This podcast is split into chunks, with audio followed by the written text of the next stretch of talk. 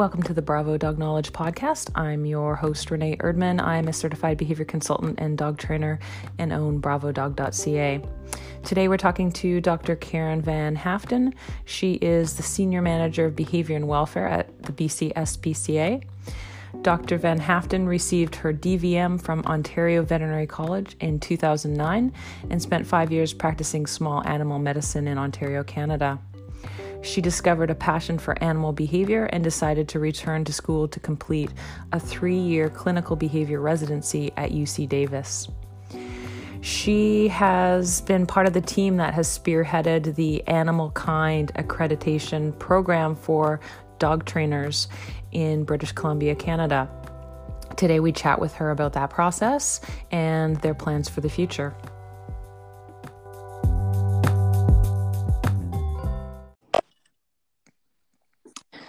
Hi, Dr. Van Haaften. How are you? I'm great. How are you?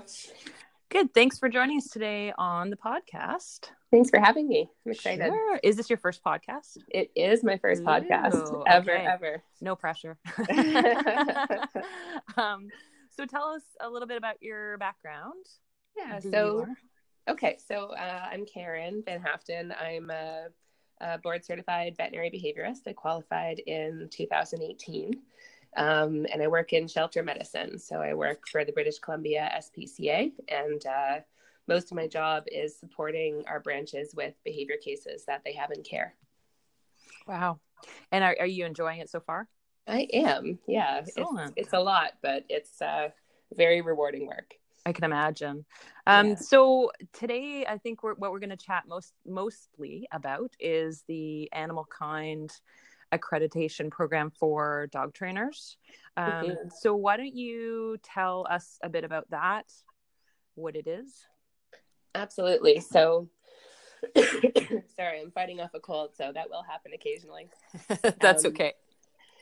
So, the Animal Kind program was developed to help connect uh, consumers to animal friendly businesses. So there are lots of industries out there that directly impact animal welfare, but don't have any kind of um, provincial or federal regulation of the industry.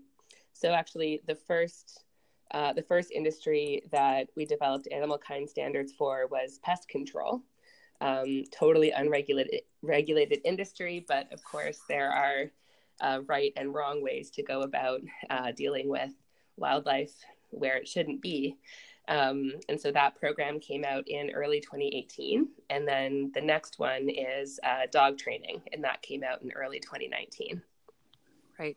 So, how long did it take to develop the the standards for that? Uh, it, the whole process took about a year. So, uh, all of the standards are science based. So, it's in partnership with the University of British Columbia. They have an animal welfare program there that's quite well known internationally. And uh, so it's a partnership with them. We actually uh, contracted a postdoc to do a um, literature review of anything that's ever been published on dog training and methodology, welfare consequences, effectiveness, um, position statements of other welfare organizations around the world, um, expert review. So uh, that literature review was the first thing that got done. It took about four months, and then from from the findings from that scientific review, the standards were developed, and that took another four to six months. Uh, and then they went out for expert review. Uh, so we had a whole team of academics and dog training experts uh, who reviewed them, and then it went out for public review uh, and then finally they were they were finalized and we started um, uh, auditing dog training businesses. So yeah i would say a year and a half i think in total.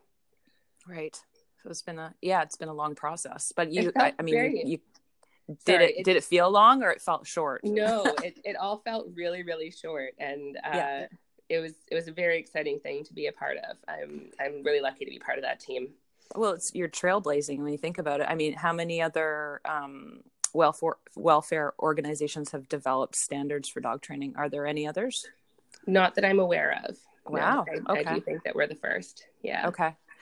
Yeah and i wonder why that is. It's probably such a a daunting thing to take on and and not and one that comes with some probably you know some criticism and some mm-hmm. some drama that might ensue correct yes of course yeah. i mean yeah. um it it is a controversial uh i think the dog training world right now is is fraught with controversy and uh, no matter what you believe you believe it you know very strongly and almost religiously in some cases and uh, somebody mm-hmm. coming along and telling you even something even something slightly different uh, i think one of the one of the things that was most surprising to us is how uh, trainers who you know many of them are actually practicing very much in line with the standards but they'll find one little like oh the way they wrote this sentence wasn't exactly the way i would have or mm-hmm. you know mm-hmm. i'm worried that something i did five years ago might not be in line with this and therefore the whole i reject everything about these standards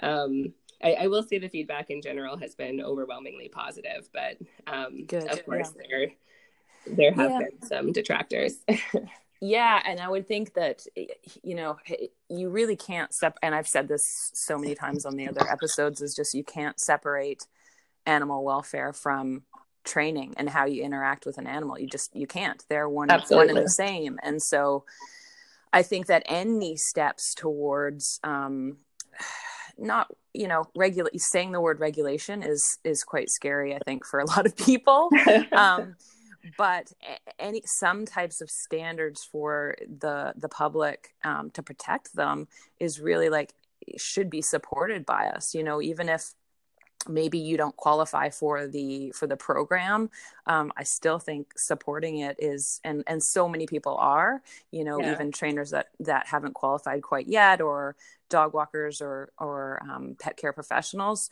i think we all should be really supporting the movement as much as possible even if it's not perfect. Nothing is going to be perfect. Yeah. Right?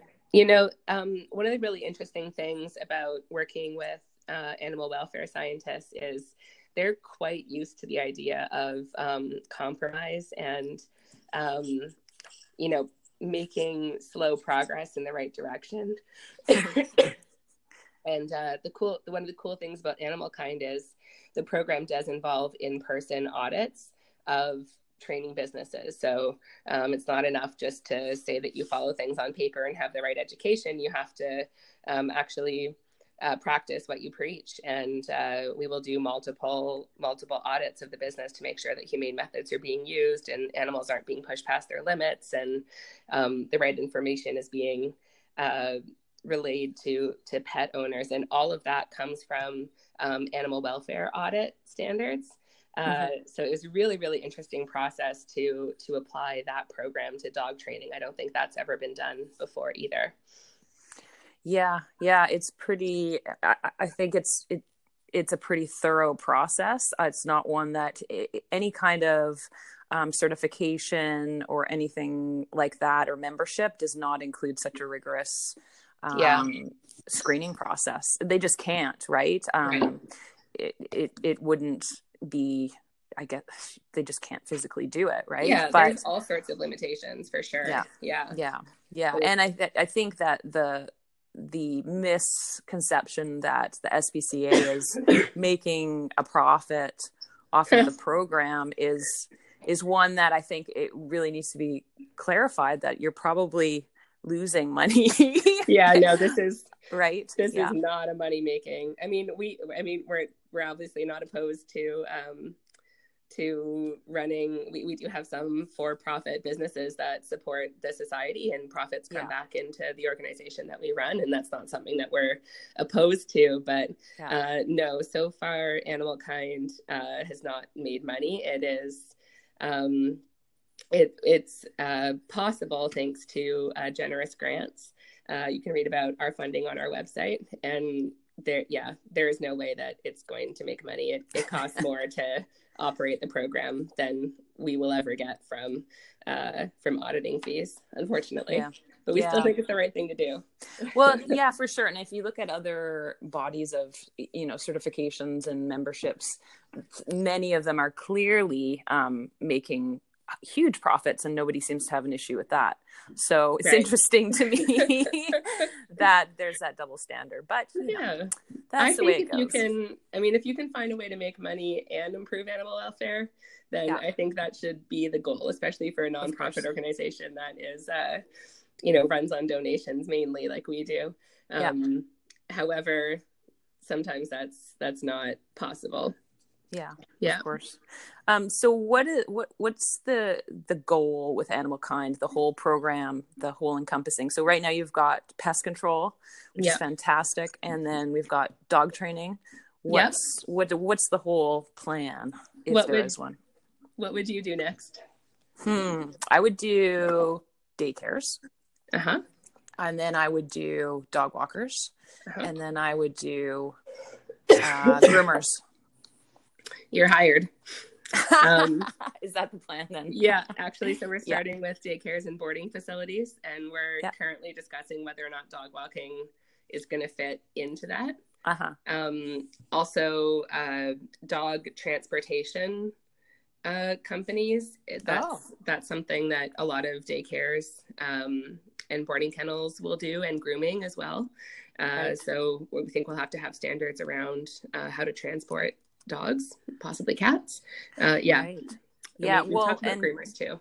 Yeah, and if you dog um, dog walkers, they are often taking multiple dogs in a vehicle too. I don't know if that how that Yep. fits in, but Exactly. yeah, I think that that's fantastic. Great. So that's those are things that are uh, coming down the pipeline. Then Yes, we have Yeah. just started. To, so definitely, uh, daycares and boarding facilities is next, and we've started uh, laying the groundwork for for what comes next there. Um, but Right. that's all we really have finalized for now.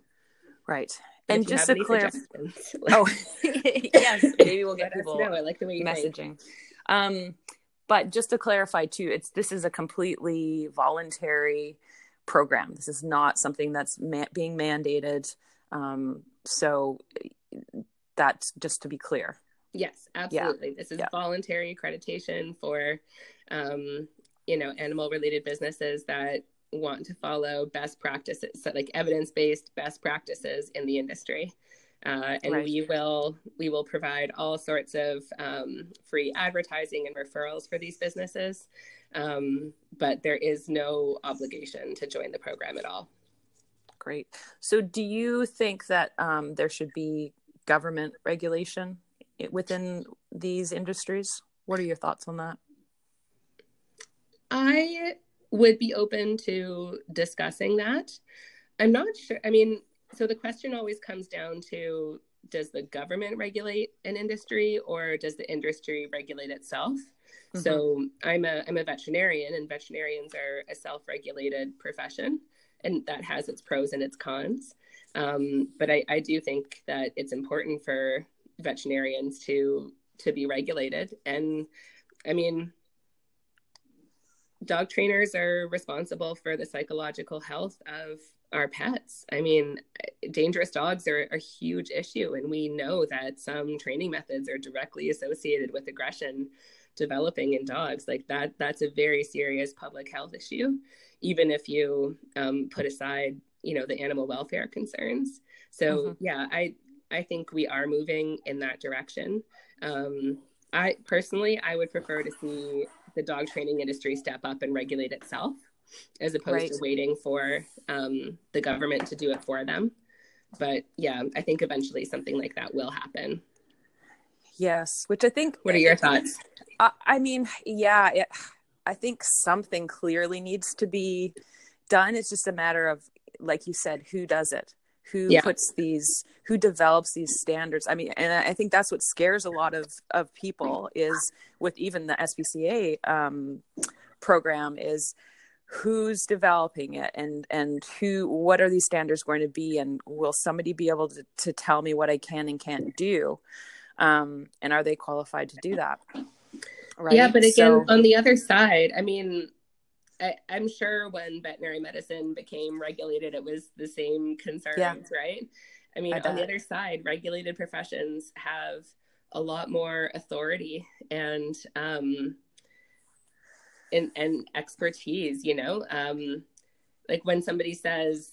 I'm a doctor. That means something, you know. It Mhm. means that you have the education and authority, and you know what you're talking about. And and right now, if you know anything about the dog training industry and somebody says, I'm a dog trainer, your next question is, yeah, but what kind? and do you have any education and do you have any experience? And, you know, what, what dog training philosophy do you follow? And I have to ask all of these questions before I can really determine what your actual knowledge is in the field. So it is a pain. Like it's a lot of work. Developing these standards was a lot of work, but it wasn't impossible. And we do have enough um, evidence now to take some really strong stands on what is and is not good for dog welfare and what is and is not effective training.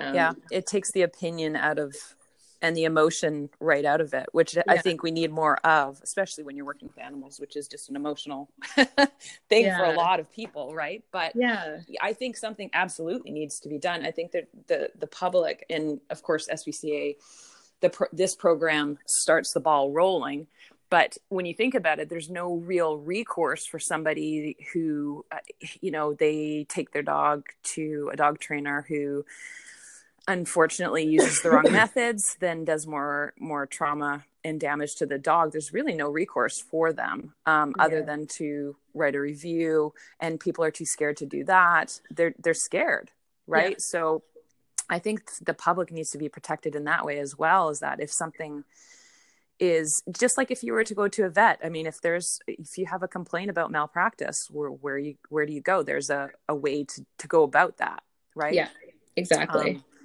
whereas for the public with working with animals, there's just nothing.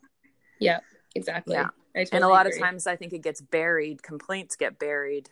Um, you know, because they're fearful and mm-hmm. you know all you need to do is hire a lawyer right? If you if you're a big company um and it can go away. But yeah, yeah so I, I, yeah i don't have the answer. Of course i don't think many people have the answer but something i think definitely needs to be done. Um yeah.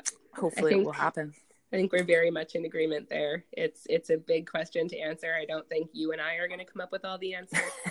No. Uh, unfortunately but um yeah i agree. And and you you hear it more and more all the time that um, dog training needs to be regulated for for the protection of dogs and and their owners. Yeah for sure. Um, so eh, in terms of education what are what are your thoughts on you know those that work with animals that think that experience should outweigh education and and what's your what are your thoughts on that or it so, should be equal.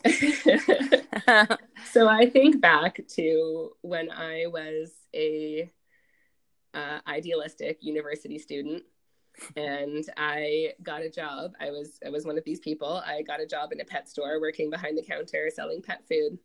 And I read the company folder on, you know, how to sell pet food and I did some of my own internet. I'm using air quotes. You can't see it, but internet research on on pet food, and I thought I was. Can we swear on this? Oh yeah. I thought I was the shit. I thought I knew everything there was to know about dog food, and I would, you know, steer people towards the um, company brand that had like, and I would show them, you know, chicken is the first ingredient. Now let's go look at Friskies. See, it's corn filler. And I really thought I knew what I was talking about until I was lucky enough to get into vet school and I took actual courses on canine nutrition mm-hmm. um, from experts in the field. And it turned out I had no idea what I was talking about, even though I had a lot of passion, a lot of energy, a lot of experience um, working with dogs, you know, growing up with animals. Um, so I, I, look at that and I look at how much my perspective has changed when I, I have been lucky enough to be exposed to um, to really high level education in the field. Um, I think until you until you go through um, some of these education programs, you really can't know what you're missing. And so I, I, which is not to say that experience is not important, especially with a with a hands-on like physical skill. Like training is very physical, technical, right? yeah, technical little yeah. things like like timing and um, the experience of of recognizing body language and personality types and knowing when to change things up. All of that you cannot learn from a book or an online course or anything. But um, but you also can't learn the science of learning just by watching a dog.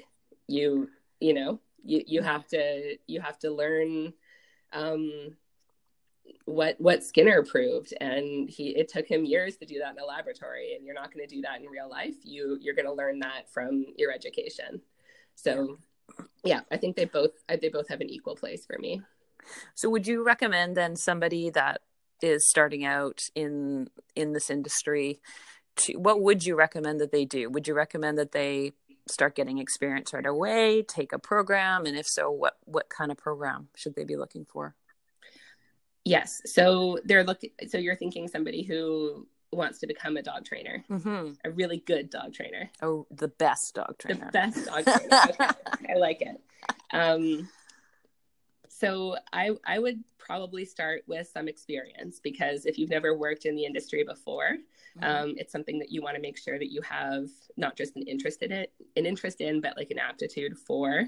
And you know, there are things that you can find out from working in the field that um, you can never know from the outside. So, like as, as, you know, dog training is not just about working with dogs; it's about working with people, and you have to be a really good communicator. And that's something that you can only really learn by doing. So, mm-hmm. yeah, if you can find some, like, if you look around in your community, um, figure out who, like, what are the best schools, what are the best education, who has those qualifications, can you, can I um, come see what this is about, even if it's just a day, a day a week. Um, mm-hmm. and then if you still think it's something you want to do after you've got your feet wet a little bit, take an introductory course. Don't take, you know, don't spend ten thousand dollars and two years of your life doing a huge course yet, but um, ask the experts in your field to to recommend um, something and and do like a two or three month course and see how you like it. Yeah. Yeah, I think that's a really uh, smart smart suggestion or suggestions um, because if you invest that much money in a in the best program and then yeah. decide oh maybe this isn't for me then you're kind of hooped because you just spent that money yeah, right exactly. so and there are some really there there there are some really good um shorter courses that are heavy in in learning theory which i think in my opinion is something that you just that that's what you need to start with is understanding you know what what is behavior and analysis and you know all this learning theory is so important right that that was huge for yeah. me and i i never learned that in mm-hmm. vet school you know i learned mm-hmm. that when i'd been out in practice for a little while and just yeah just knowing just understanding learning theory changes the whole way that you approach um, well in my case the way that i approach my patients and mm-hmm. it's it's life changing yeah you have to think that if you don't understand how the animal learns how do you teach them yeah right? exactly. So you have to know that and um, can't just sort of wing it. Um, in my opinion i think we've all got different sort of points of view in terms of like what's an ethical way about go way to go about this. Do you know what i'm saying? Like what's for me it's always been about improving the lives of dogs and people. And and this is not to say i'm the greatest or anything like that but that's always been my focus. And that doesn't mean that that's everybody's focus though. Some people look at it maybe a little bit differently. Um, but i i thought that i i owe it to the animals and their people to understand what's going on in their brain for the most part as much as we can understand what's going yeah. on in their head you know we don't yeah, know yeah. for sure but i definitely didn't want to do the wrong thing and and cause damage. I think that's my, always been my biggest fear is yeah. I don't want to do damage. I, I want to help. I want to improve. Otherwise nobody should be paying me you know? I totally um, agree with you. I mean that's that's the whole reason that i specialized you know i was seeing behavior yeah. cases in if you're a veterinarian eventually you will start to see behavior cases because they're yeah. they're out there. And yeah. you know i would i would get the odd case where i thought I, I i don't know what to do you know? I um this seems like a pretty severe case of aggression. Oh you're considering euthanasia. Oh is that the only option? I don't know. Is that, what what would happen if we kept going, you know, and um, if I'm going to be in a position where I'm making sometimes life and death recommendations or helping people sometimes with life and death decisions with their animals with serious aggression issues, then I need to know what I'm talking about. I can't just be faking my way through that. And the only way to do that is um, to, yeah, go out there and get the education and the experience. Yeah, and I and it is that serious. And I think when we're when we're talking about dog trainers, I think it can get to that point where what you do can influence whether or not that dog stays in that home or ends up euthanized. You know, absolutely and it really i have to say it's not fun to be the fifth dog trainer called in on a case and then feel the pressure of wow you know we're at this point i mean luckily you know we can i refer out to, to dr richter um, mm-hmm. because when things are out of my scope and and it's at that point of course i i'm not qualified to make those decisions or counsel people. Um, but yeah it really so again i think that that's why the the accreditation program is so important and then also some type of regulation because it really does affect our community on such a large scale. Yeah. How many people I, have dogs right? So you have to think it it's it's it's just so uh, the the ripple effect is just huge absolutely. Yeah. Yeah. So well i think that you guys are doing an amazing job. Big congratulations on this program and i think that if anybody's interested uh, take a look at the the standards and the program online and it's uh, via bcspca.bc.ca is that the website? Yep. i'll put it up. Yeah and you then or you can just google animal kind for dog trainers and take a look at the program. I think it's you guys are doing fantastic. I can't wait to see how it all rolls out. Um, so good job. And I appreciate you taking some time today to chat with us about it. Thank you so much for your support. It and I hope you're, Thank you so much again. And I hope that your cold gets better. it is. Oh, good, good, good. This is the tail end. Okay, good stuff. Okay. All right. Thanks again. Take care. Take care. Bye bye. Thanks. Bye.